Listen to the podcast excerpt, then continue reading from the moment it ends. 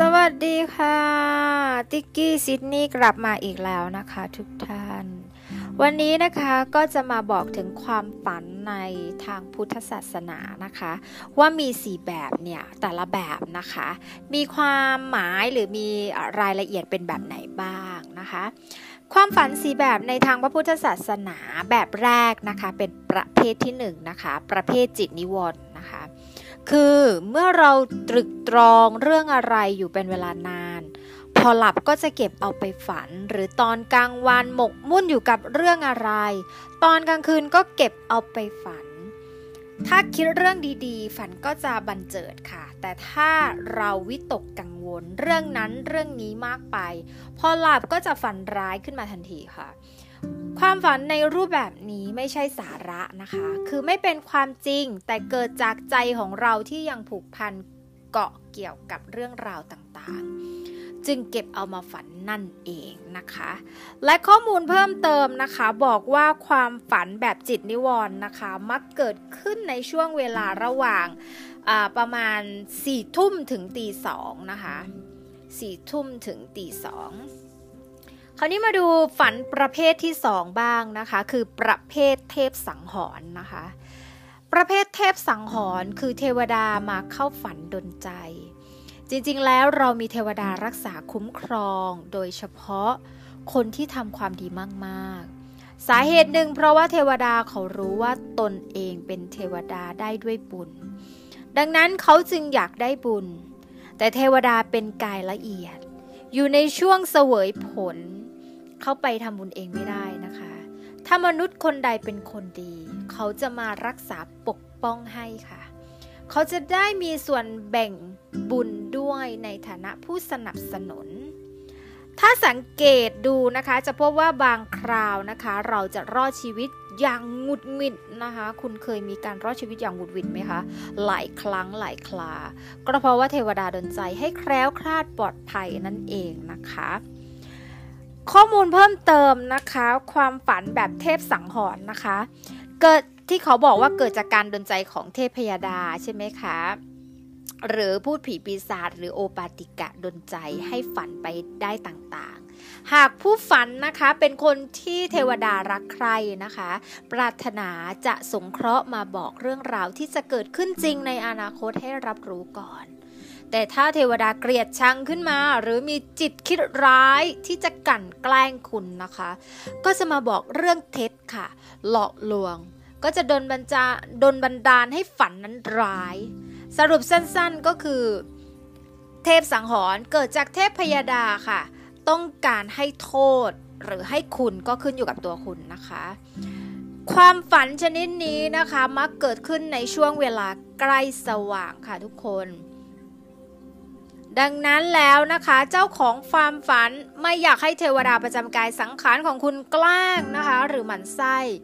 ก็ให้คุณนะคะหมั่นทำความดีนะคะหมั่นสวดมนต์แผ่ส่วนบุญส่วนกุศลให้กับเทวดาประจำตัวด้วยนะคะ เทพสังหรณ์นะคะประเภทเทพสังหรณ์เนี่ยเป็นประเภทที่มีความแม่นยำพอสมควรนะคะ แต่ต้องดูว่าคุณเป็นคนที่สวดมนต์บ่อยไหมทำบุญบ่อยไหม แล้วก็กรวดน้ำ แผ่สมบูรณ์ส่วนกุศลให้กับเทวดาประจำกายสังขารหรือเปล่านะจ๊ะ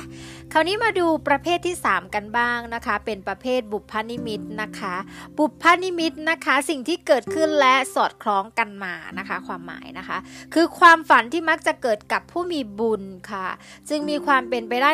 100%เต็ม ยกตัวอย่างกันนะคะ ฝันของพระนางมหาสิริมายา ในตอนที่พระเจ้าสิทธัตถะจะเสด็จเข้าสู่พระคันนะคะ พระนางฝันว่ามีช้างเผือกมาเวียนประประทักษิณรอบปราสาทแล้วเป็นความฝันที่เกิดขึ้นจริงในเวลาต่อมาด้วยนะคะ ทุกคนคะในเวลาต่อมานะคะ นั่นแหละค่ะคือเอเรียกว่าประเภทบุพานิมิตนะคะมาดู ความหมายเพิ่มเติมบ้างนะคะ ข้อมูลเพิ่มเติมเกี่ยวกับความฝันแบบบุพานิมิตนะคะ บุพานิมิตนะคะมักเกิดภายในเวลาตีสองถึง6โมงเช้านะคะ พระนันทาจารย์กล่าวแต่มากริสเดอซีเร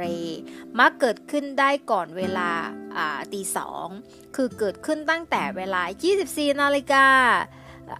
จจนถึงตีเขาเรียกว่าอะไรนะหกโมงเช้า ส่วนชาวฝรั่งเศสนะคะที่ชื่อว่าชอสองเกตีนะคะกล่าวว่าฝันชนิดนี้นะคะ เกิดระหว่างเวลาตีสามถึงเจ็ดโมงเช้าค่ะ ภายหลังจากอาหารย่อยดีแล้วค่ะ สรุปสั้นๆนะคะ สรุปแล้วนะคะ ความฝันชนิดนี้เกิดได้ระหว่างเวลา 24 นาฬิกาถึง7โมงเช้านั่นเองนะคะ บุพานิมิตนะคะ อันนี้เป็นแบบประเภทบุพานิมิต คราวนี้มาดูประเภทที่ 4 นะคะ ประเภทที่ 4 นะคะเขาเรียกว่าประเภทธาตุพิการนะคะ ประเภทธาตุพิการเป็นแบบไหนคะประเภทธาตุพิการคืออาการที่เราเผลอไปกินอะไรไม่ดีแล้วป่วยไข้ไม่สบาย ถึงคราวกลางคืนบาบ้างก็ฝันว่าตกเขียวพอตื่นมาเหงื่อโชกไข้ขึ้นแบบนี้ก็มีนะคะ ความฝันลักษณะนี้ไม่แม่นนะคะ เพราะว่าเป็นฝันที่เกิดจากภาวะร่างกายที่ไม่ปกตินะคะ ทุกคนคะอ่าแล้วก็มักจะฝันในช่วงเวลาหัวค่ำนะคะ ก็คือระหว่าง 6 โมงเย็นจนถึง 4 ทุ่มนั่นเอง ซึ่งเป็นเวลาที่อาหารยังย่อยไม่หมดนะคะทำให้การหลับของเรายังไม่สนิทนะคะ ทุกคนคะความฝันทั้ง 4 ประเภท แบบจิตนิวรณ์เทพสังหรณ์บุพพนิมิต และธาตุพิการนั้น มีความแตกต่างกันใช่ไหมคะ ความฝันประเภทจิตนิวรณ์และธาตุพิการเนี่ยเชื่อถือไม่ได้เลยค่ะ ส่วนเทพสังหรณ์เชื่อถือได้ แต่ไม่ร้อยเปอร์เซ็นต์นะคะ ส่วนความฝันประเภทบุพานิมิตนั้นมีความแม่นยำมาก อันนี้ได้มาจากหนังสืออ้างอิงขัดเกลาความคิดโดยท่านสมชายฐานวุฒิโตนะคะ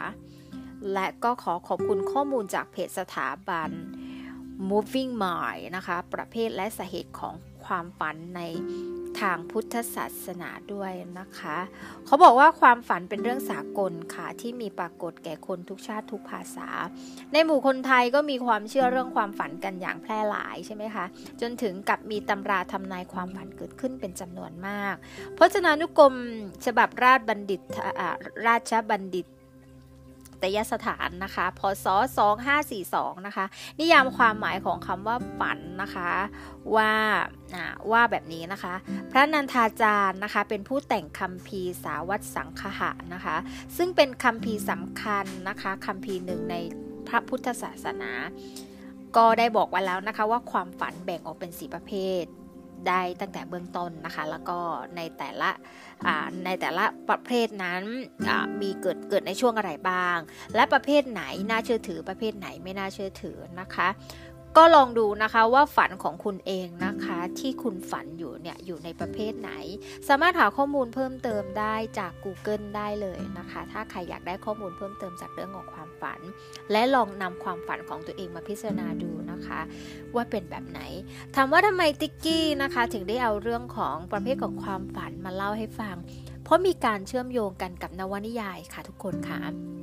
ก่อนที่ติ๊กกี้จะมาเล่านวนิยายที่ติ๊กกี้เขียนจากความฝันนะคะ ติ๊กกี้ก็อยากจะมาบอกทุกคนเรื่องของประเภทนะคะ ของความฝันในทางพระพุทธศาสนาการแล้วเดี๋ยวพอไล่เล่านิยายกันไปแล้วเนี่ยจะได้มาตีความกันได้ว่านิยายของติ๊กกี้ที่แต่งมาจากความฝัน 3 วัน 3 คืนเนี่ยอยู่ในประเภทอะไรบ้าง เราสามารถความฝันที่เกิดขึ้นสามารถมีทั้ง 3 ประเภท 4 ประเภทได้เลยนะคะ เราจะได้มาวิเคราะห์กันแล้วก็ใครอยากทราบข้อมูลเพิ่มเติมนะคะ ก็ไปหาตาม Google ได้นะคะ หรือไปที่เพจ moving mind เป็นภาษาอังกฤษนะคะ m o v i n g m i n d s นะคะ ก็วันนี้นะคะก็ขอลาทุกคนไปแค่นี้ก่อนนะคะ เพราะว่าข้อมูลเรื่องของความฝันเนี่ย มีอะไรเยอะแยะมากมายนะคะ แต่ที่แน่ ๆนะคะ ทราบข้อมูลเบื้องต้นจากที่ติ๊กให้ไปแล้วนะคะ ก็ลองลองพิจารณาฝันของตัวเองดูว่าตอนนี้ฝันของเราน่าจะอยู่ในประเภทอะไรได้บ้าง และที่สำคัญเรื่องของเทพสังหรณ์เป็นอะไรที่มีทั้งดีและไม่ดีนะคะ ขึ้นอยู่กับบุญบารมีและการทำดี มีเมตตา ชอบสวดมนต์ชอบทำบุญหรือเปล่าก็จะฝันดีและก็เป็นจริง แต่ถ้าเกิดว่าเราเป็นคนที่ไม่ชอบสวดมนต์นะคะ ไม่ค่อยชอบอทำคุณงามความดี ไม่ค่อยแผ่เมตตาสักเท่าไหร่นะคะ ความฝันนั้นนะคะ เทวดาประจำกายสังขารหรือโอปปาติกะก็สามารถแกล้งคุณได้นะคะ เพื่อให้คุณหลงทิศหลงทางได้ ดังนั้นแล้วเนี่ยเทพสังหรณ์นะคะ มาจากเทวดาประจำกายสังขารของคุณ คุณควรจะมอบบุญกุศลให้กับเขานะคะ เขาจะได้มีเมตตาไม่หมั่นไส้คุณ วันนี้ติ๊กกี้ขอลาไปก่อนนะคะ แล้วเดี๋ยวเราจะมาเจอกันใน EP หน้า